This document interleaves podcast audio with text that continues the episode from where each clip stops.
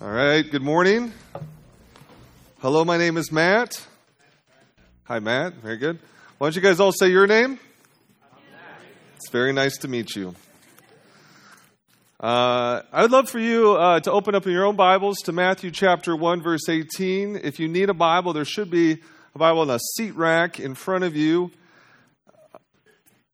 We have just been walking through these introductory ver- chapters in the New Testament to turn the corner from uh, where, where God begins to make, uh, make good on his promises to save his people. And so we've been looking at that. And while you're turning to Matthew chapter 1, I just want to say a big thank you to those of you who helped with our Christmas party last Sunday. It was a real blessing. Special thanks to Bonnie Moore and uh, Lisa Weber, Karen Hill, Randy Show, Mike Davis, uh, Gary and Megan were super helpful as well.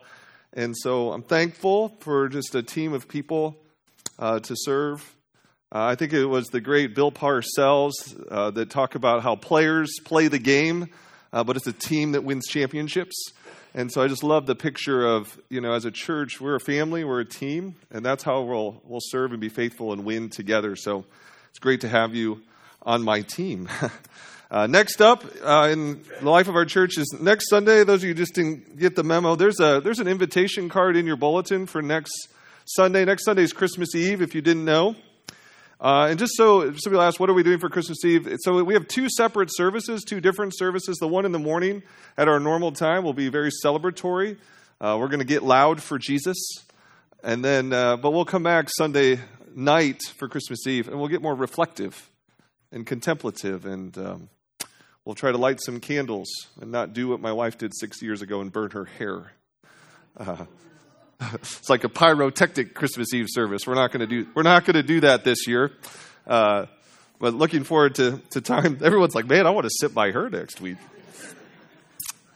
Uh, I'd like to turn our attention to the reading of God's word. Uh, so here now, uh, Matthew chapter one. I'm going to read verse 18 to the end of the chapter. This is God's word.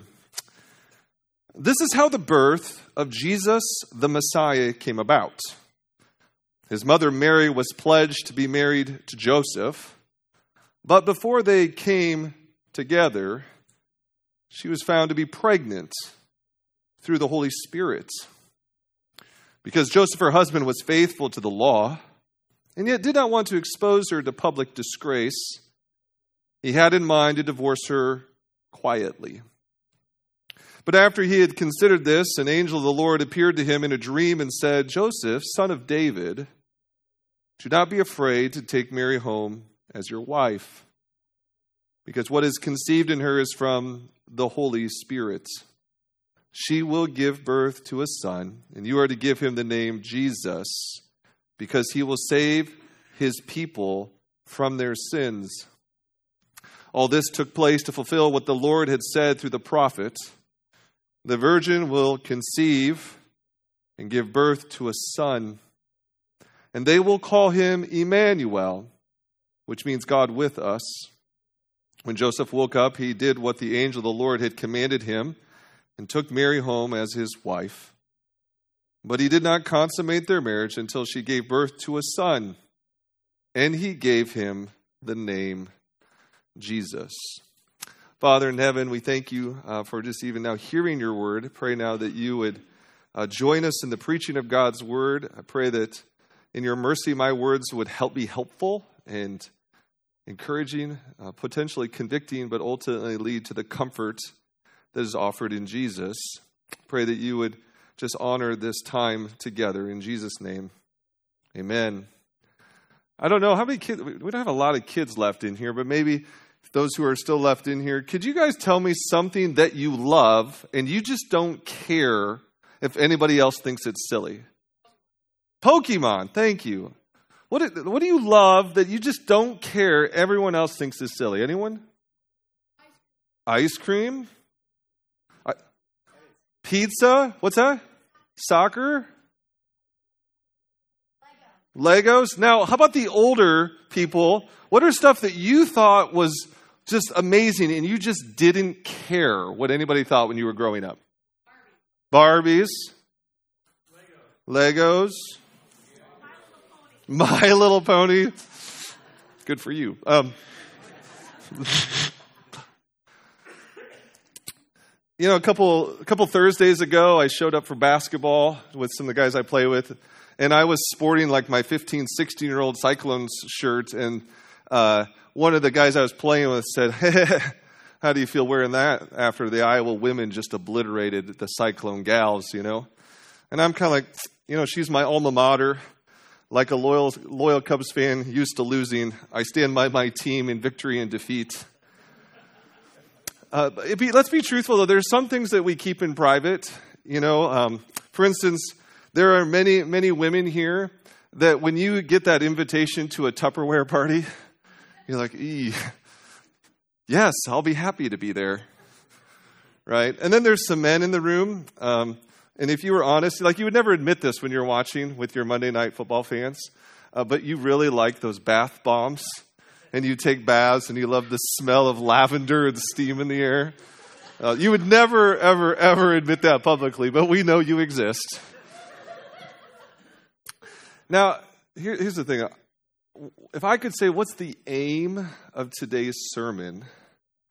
Is to put in our hearts, particularly those who have known Jesus, love Jesus, is that you would go public for Jesus. Right? That there would be a, a joy and a necessity to go public. It, um, you know, I, I, know that many of you, like, sure, if push came to shove, someone put you in the corner, like, do you believe in Jesus? You'd be like, uh, yeah. Uh, but what would it look like in your public life, your behavior, your speech, that actually made it unnecessary for someone to even ask you the question? let me just give you a little bit of the context of our book because you kind of have a anytime you read through the gospels uh, matthew mark luke and john you actually have kind of a double context what i mean by that is you have the original recipients of, the, of this uh, uh, record of jesus' life what, what were probably jewish christians somewhere in the 60s ad and so you're, you're, the original readers of this, they're getting from one of the disciples of Jesus, Matthew, a record of Jesus' life, potentially Matthew writing right before he's going to pass away. But he's also writing it at a pretty unique time in the history of the Christian church. For a while, Christians kind of commingled with the Jews. But, it, but over time, Christians become public enemy number one, even among Jews and the Greco Romans. And that what that means is it's, it's very hard to, to stay a public Christian. You're going to get persecuted. You actually have a, a, a contemporary book, the book of Hebrews, which is in a similar vein, warning people if you leave Jesus Christ and you go back to Judaism, you, leave, you lose everything.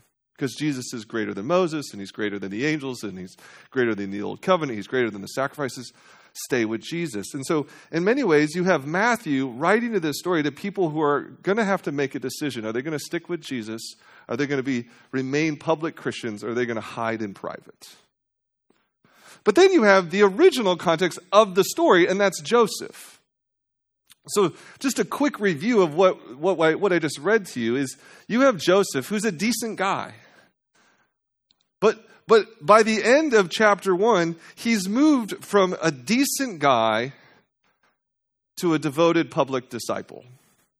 How do we know he's a decent guy? We know he's a decent guy because he is pledged to be married to a young woman named Mary. And back then, that pledging period, that betrothal period, that engagement period, it was almost as, as solid and valid as a marriage. Uh, they, they weren't in the same home, they haven't consummated the marriage, but for all intents and purposes, they are one. And then the rumor mill comes that Mary, who's been off with her uh, cousin Elizabeth, has come back and she's pregnant with child, and Joseph knows it's not his. Now, if he's a, a, young man with a young business, some sort of carpentry business, maybe a, a member of the synagogue, um, this is not good for business. This is not good for your public image. And so at this point, to kind of guard his public image, to give him a, a, safe place in the synagogue and an upstanding position in the, the marketplace to keep doing business, probably the best thing for him to do is get loud that this is not his child. But he's a decent guy. And he doesn't do that. He actually intends to say, you know what? I don't know what has happened. I don't know why this woman I loved has, has betrayed me, but I'm not gonna, I'm not gonna throw her under the bus. Uh, if, if Rome wasn't in power, he could have actually accused her of adultery and probably got her stoned. But at this time in the first century, Jews weren't able to fulfill all the uh, kind of the rules of the law. But he's just going to go, you know, break it off, talk to her dad. Hey, we're done here. Let's. Is... And then something happens, right? An angel of the Lord appears in a dream and is saying, "Hey, what's going on in Mary's is a thing of God." And I need you to trust me. And I need you to take her home.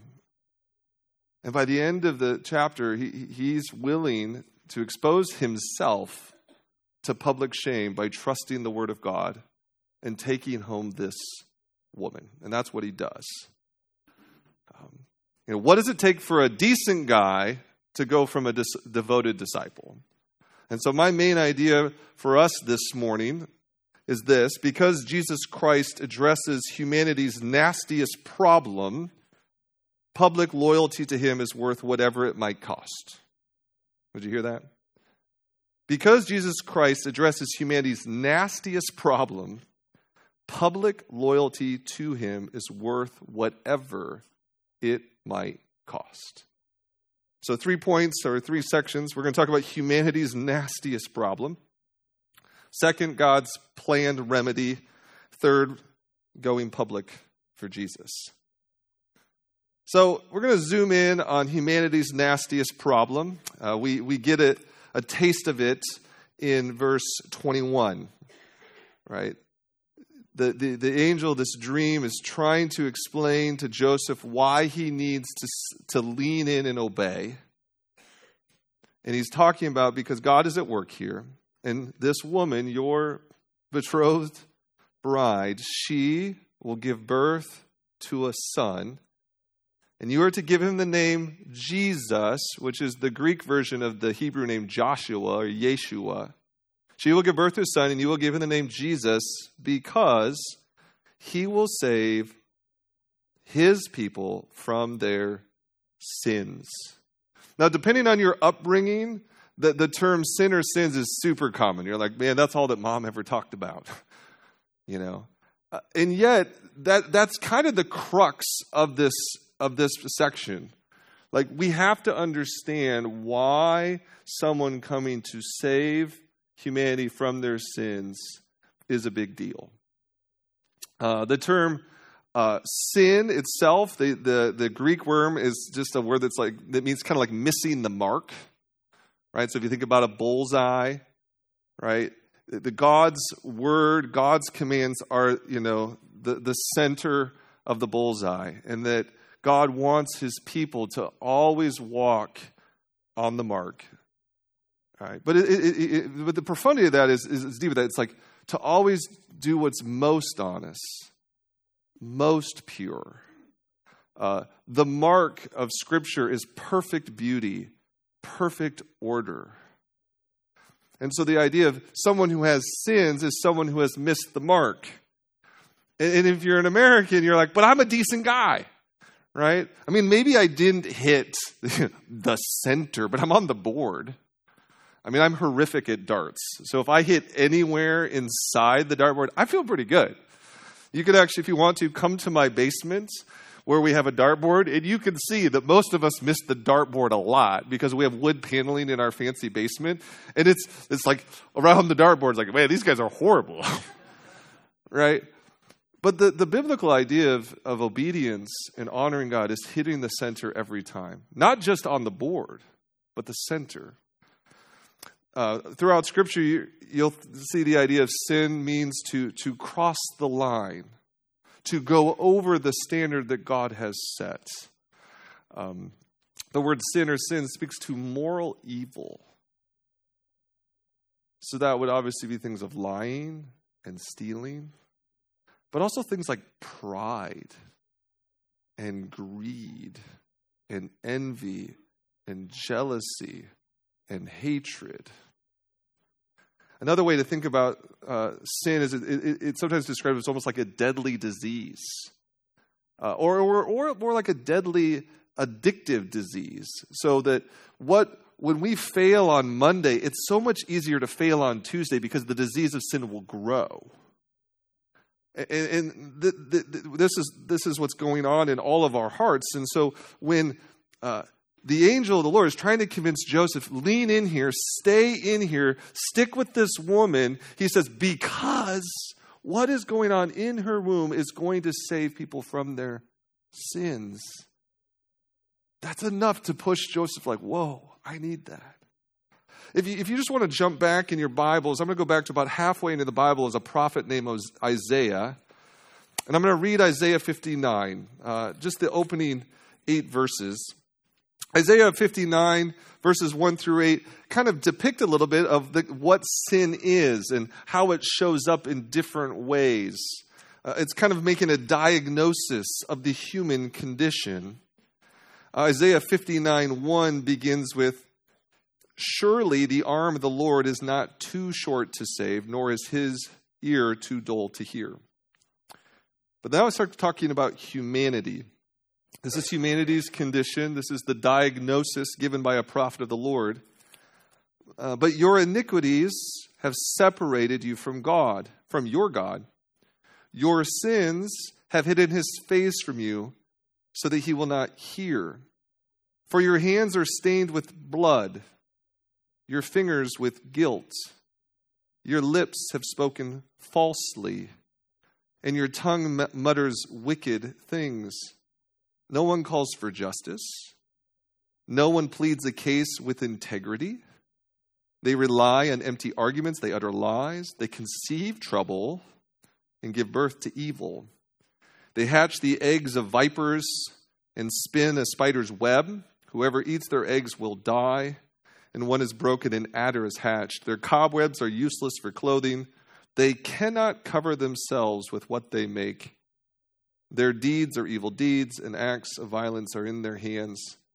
Their feet rush into sin. They are swift to shed innocent blood. They pursue evil schemes. Acts of violence mark their ways. The way of peace they do not know. There is no justice in their paths. They have turned them into crooked roads. No one who walks along them will know peace. So, one of the things that uh, for me when I read scripture is scripture is like an x-ray to the soul. And so in, when it exposes probably things in me slightly different than you, but it exposes and shows me that I'm like this.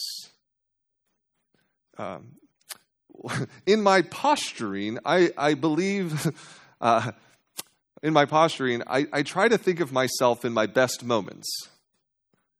Right? But what, the, the, what God's word does, it exposes we're not always our best moments. So the things that we think in the dark, the things that we feel when things don't go well, it's, it's exposing that humanity's nastiest problem is sin.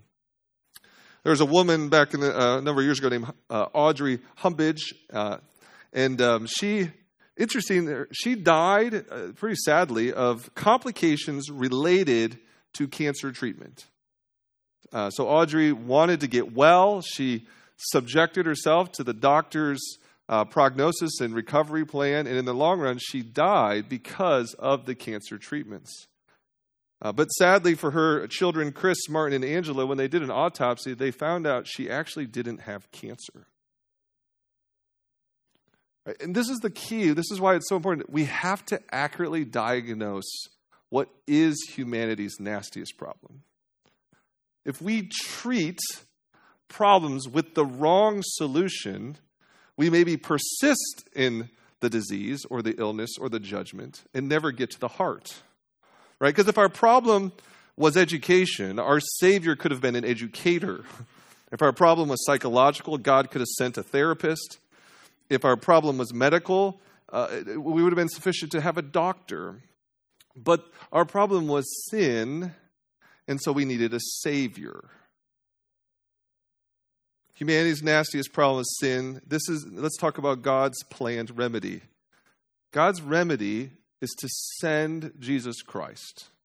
That's why in verse 18 it says, here's the record, here's the, here's the story of God's Messiah coming to the world. We'll actually come back to Isaiah 59 in a bit, but there's a, just, just look at the titles given for God's remedy in these short verses. He's called the Messiah or the Christ.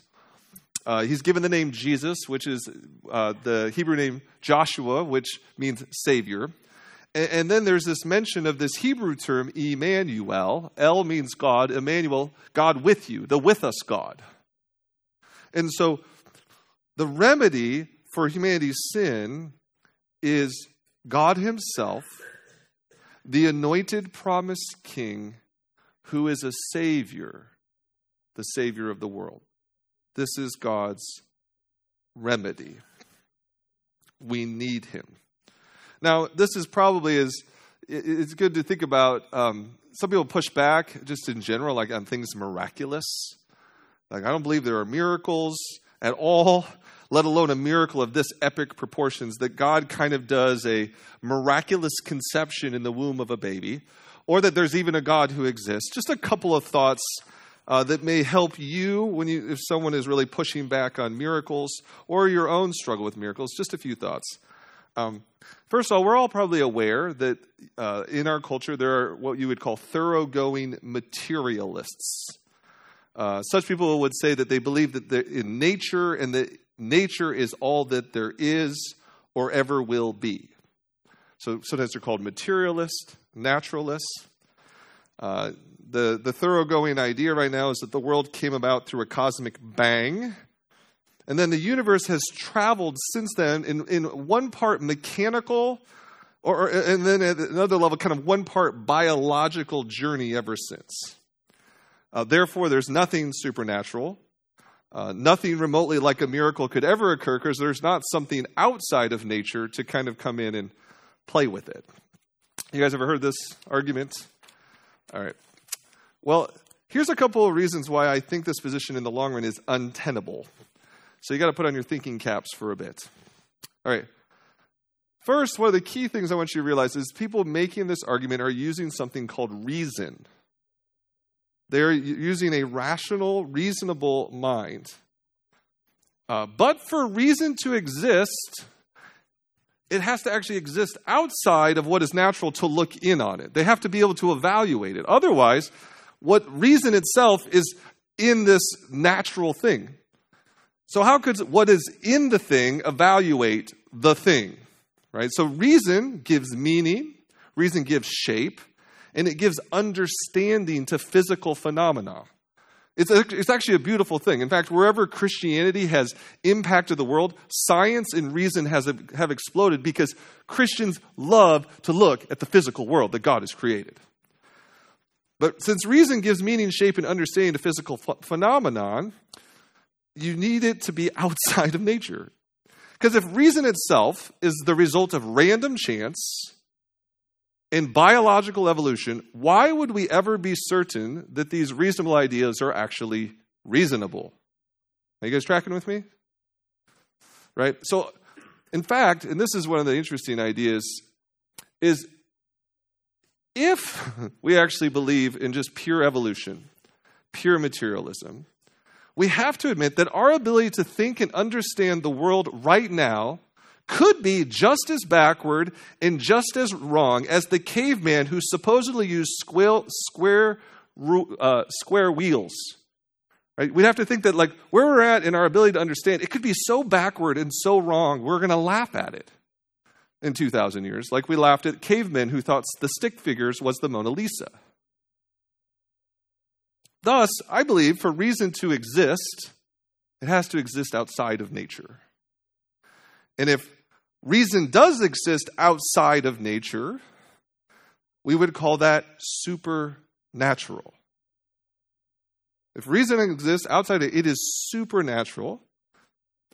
And then what makes sense to me is if you have something outside of nature who has reason, and you have this big, huge universe, the thing outside of nature that has reason is going to be a big supernatural being who has reason and power and thought. Now, if that God exists, and I believe he does, then making a virgin woman conceive in her womb isn't that difficult.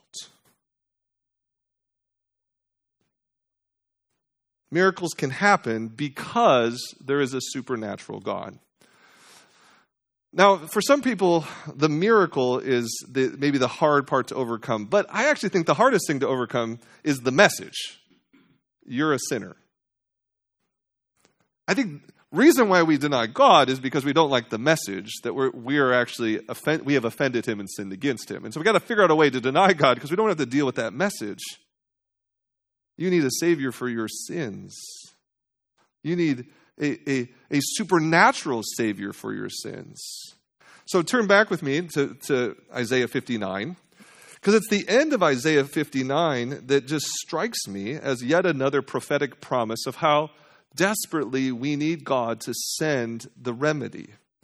I'm jumping to verse 12, reading to verse 16. This is a prophet.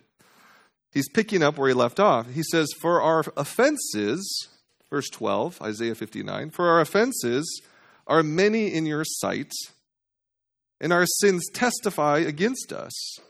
Our offenses are ever with us, and we acknowledge our iniquities, rebellion and treachery against the Lord, turning our backs on our God, inciting revolt and opposition, uttering lies our hearts have conceived. It says, So justice is driven back, righteousness stands at a distance. Truth has stumbled in the streets. Honesty cannot in- enter. Truth is nowhere to be found. And whoever shuns evil becomes a prey. By the way, that happens in every evil totalitarian gov- government, right? Truth is nowhere to be found, and whoever shuns evil becomes prey. That's just wild. It's like the Bible is true about all things. But look what happens on the second half of verse 15. The Lord looked and was displeased that there was no justice. He saw that there was no one. He was appalled that there was no one to intervene, so his own arm achieved salvation for him, and his own righteousness sustained him. This is the promise of Isaiah. God looks out and he sees a world under the diagnosis of sin and death and judgment. And he also looks out and says, No one can help them. And it says, So he comes. And this is why we, we are so marvel at God's love that He sees the sin of the world and He comes to save sinners. He just, you know, sometimes I'm, I'm, i I, do a lot of my sermon notes by hand, and if it's really junky, you know, I kind of I crumple it up and I throw it away. Like God doesn't do that. He, for God so loved the world that He sent His Son. He's going to achieve salvation for them. I read recently about a guy named Ivan McGuire, excuse me, McGuire, Ivan McGuire. Ivan McGuire uh, was a skydiver instructor. So he helped people go skydiving. Uh, he had done it over 800 times. Sometimes he would do the one where, you know, they kind of they connect you to another person, and you jump together. Sometimes he would be the outside guy filming the person coming down. Well, um, Ivan McGuire was super excited about a jump. He was going to be the film guy, and the film guy always jumps first, and the other guys come. Well, Ivan McGuire, McGuire was so excited about a skydive jump that he jumped out of the plane without a parachute. No joke. Now, at that moment, there's only one thing that helps him Superman. He did not live. Now, it, this is a taste of the condition of humanity. That in our sins, the only one who can jump to save us is a Superman. And that's who you're introduced to in Matthew chapter 1. Jesus, the Christ. Jesus, Emmanuel, God with us. Jesus, the one who will come and save people from our sins. Jesus, the Savior. He is the only one. And the amazing story of Christmas is he jumped down. He left the glories of heaven he came to this earth, which isn't that nice. I love earth, it's great. But it's full of sinners and sin and despair and destruction and evil and hatred. And he came in, he, he came and it said he came to serve and to give his life as a ransom for many. Christmas celebrates the arrival of God's Superman. Jesus was fully God and fully man, which is why the conception happened the way that it did. That through a, a woman, uh, the seed of the woman promised in Genesis 3 had to come to save the world. But this one was not just humanity, he was also fully God. So he is God with us. As our sins accumulate, we owe God a God sized debt. And so we needed a God sized remedy. We needed a God sized sacrifice. We needed a God sized mediator. And so Jesus Christ came. Humanity's nasty problem is sin. God's planned remedy was his son. And he came. And, and Joseph, I mean, he gets just a little bit of this story. And he says, Okay, God, I'll take the girl. I'll bring her into my home. I will raise this son as my own. He will be in my house. But can I tell you something about Joseph that maybe you didn't realize? Going public, for Joseph to go public, he took it on the chin. Remember that the easy way was to go public and just make Mary look like, oh, she's this unfaithful little hussy. But he doesn't do that. He takes her, which, what, what do you think that means? Everyone in town thought what? That's Joseph's boy. In fact, if you just turn in your New Testament to John 8 41, I won't belabor this, but in John 8, Jesus is having this mano a mano discussion with the Israelites who think that, oh, God is our father. And, and, and Jesus is like, your father's the devil. Like, you're, you're sons of iniquity. But in John chapter 8, verse 41, you get a hint of what Jesus grew up with and what Joseph dealt with in public. Because in, in John chapter 8, verse 41, Jesus is warning them that you're doing the works of your father, the devil. And then they point at him and they say, We're not illegitimate children. Do you see what? It, they know the story of J- Jesus growing up. Well, we're not illegitimate children. Uh, some of the, the King James puts it a little more directly. We're not son, a son of immorality, of fornication. I mean, you got to realize when Joseph grew up his son, what kind of smears and lies against both Joseph and Jesus Joseph faced. And he knew it when he said, I'll go public. I'll take this woman and I will raise this son. And so I just want to move to kind of this last idea. What would it look like for us to go public for Jesus Christ? Remember, my main idea was this because Jesus Christ addresses humanity's nastiest problem, public loyalty to him is worth whatever it might cost. I don't know what it'll cost us. Um, I mean, it's going to cost you something. The reason why I know it'll cost you something is the Bible says so. Uh, 2 Timothy chapter 3, verses 12 and 13 uh, the Apostle Paul gives us this instruction as well as this warning. 2 Timothy 3 12 and 13 say this In fact, everyone who wants to live a godly life in Christ Jesus will be persecuted, while evildoers and impostors will go from bad to worse, deceiving and being deceived. Uh, here's a few things you may not know or do know about the world we live in. Uh, first, one out of every seven Christians in the world today live in a country where they suffer some form of persecution.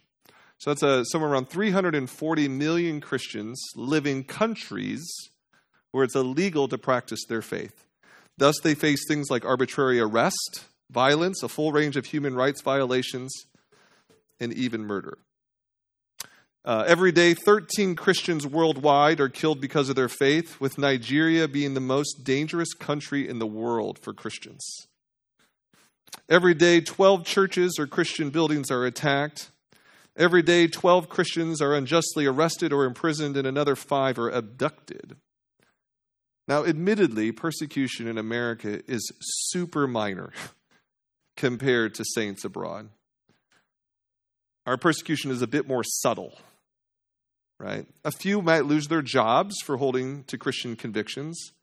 Uh, you might get passed over for a promotion. You might get an eye roll from your neighbor. And I, by the way, I don't say this so that like Christians get mad, right? Because one of the beautiful things throughout the New Testament is Christians should take joy when they share in the suffering and persecution of their Savior. It is a great honor. Uh, we should be joyful when persecutions come. You have been considered worthy of sharing the same honor as our Lord. You've been worthy to consider, share the same honor of people like Joseph. Uh, in fact, I don't want us to whine about persecution. I don't want us to flee from it, instead, to be ready because Jesus is worth it. Take it on the chin. And, and when someone says, Why are you doing this? Tell them Jesus Christ died for me. He died for my sins. He's coming for me. One day the whole earth will be his. He is the rightful king now. Right now, he's holding out clemency for you to come to him and seek forgiveness. Yes, in due time, he's going to come and he's going to reign over all the earth. Therefore, I'm willing to suffer now to convey to you the greatness of his worth. It's worth it to go public. I think about it right now.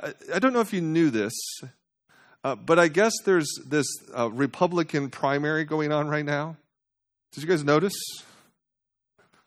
Um, and, and what I find is amazing is people will spend millions, maybe it's up to billions of dollars now, for, for advertisements on radio and television and uh, my Amazon Alexa uh, device every i mean people are spending millions uh, some people put up yard signs people wear t-shirts people are getting tattoos for their preferred presidential candidate uh, people are posting their thoughts on public media.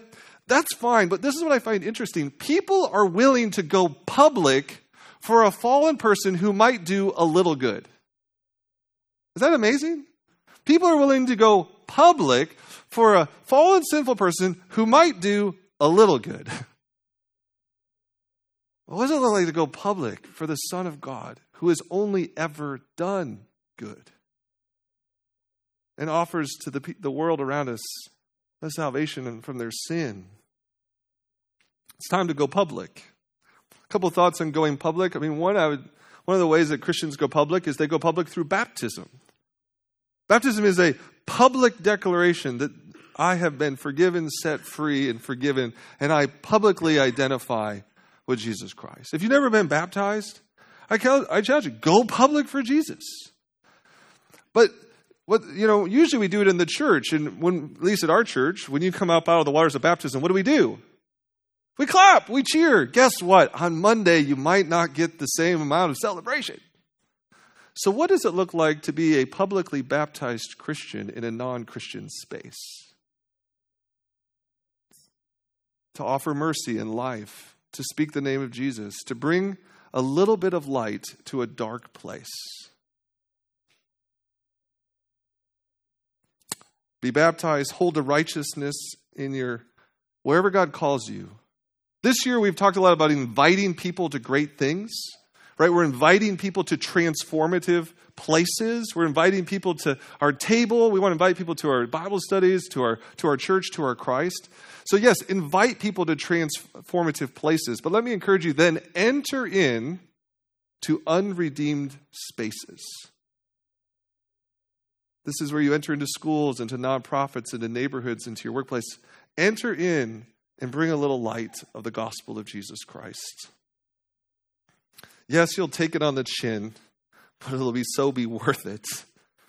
Um, to close, I'll just share one of one of the heroes of my faith in history. Last week, I shared a hero of my faith in personal history. Uh, some of you may know the name, this name, but his name is William Wilberforce. Uh, many of you know his story, but if you don't, uh, just be aware that he spent 40 years trying to bring down slavery in the British Empire. Uh, now, things could have gone much differently. For starters, uh, William could have gone the way of other wealthy men of means, but God actually grabbed his heart, and William became a Christian. Interesting, at the time of his conversion, he was already this pretty young guy as a member of parliament. And coming to Jesus, he wondered if he should leave parliament and become a minister, a pastor. But he had a local pastor, guy named John Newton. He wrote Amazing Grace. Uh, and he wrote to, to William, because William wrote, Should I leave? Should I become a minister? What should I do here? And John Newton wrote back, It is hoped and believed that the Lord has raised you up for the good of his church and for the good of the nation. Right? Stay there, stay in public. By the way, this is one of the things I think is really interesting. He was mocked for being a Christian all the years he was in Parliament. He really was. But I can guarantee you that if you were to ask someone who was a member of Parliament from 1780 to 1820, even in Britain, about the only name they will remember today is William Wilberforce. The laughing stock of Parliament is the one that even Britain still remembers. He stays in the public eye. He commits to do what he can for Jesus there. Now, later on in his deathbed, uh, there was another famous pastor named John Wesley, and he wrote to Wilberforce encouraging him to press on in public service. I want you to hear the letter that Pastor John Wesley wrote to Member of Parliament William Wilberforce on February 24, 1791. Wesley wrote, Unless God has raised you up for this very thing, you will be worn out by the opposition of men and devils. But if God be for you, who can be against you? Are all of them together stronger than God? Oh, be not weary of well doing. Go on in the name of God and in the power of his might till even American slavery, the vilest that ever saw the sun, shall vanish away before it. That he, God, who has guided you from youth up, may continue to strengthen you in this and in all things, is the prayer of dear sir, your affectionate servant, John Wesley. There would be several more decades before William Wilberforce would see the end of the slave trade in Britain. In fact, it wasn't many days before he it was totally outlawed and then he took his last breath. So like those two pastors of old I stand before you this morning, I encourage you press on in the places that God has called you. Be willing to go public for Jesus and do the world, world some good in Jesus' name. Father in heaven, thank you for this morning. Thank you for the word of God. Thank you for the truth of the arrival of Jesus Christ, the Savior of our sins. If there's anyone who has not come to Christ for that forgiveness, to get the sweet remedy for a sin stained soul, I pray that this would be the day of their salvation and they would come and say, I believe in Jesus the Christ. For those in this room who have Christ as Savior, we pray that, like Joseph and those who would follow him, that we'd be willing to go public no matter the cost for the Christ is worthy. In Jesus' name, amen.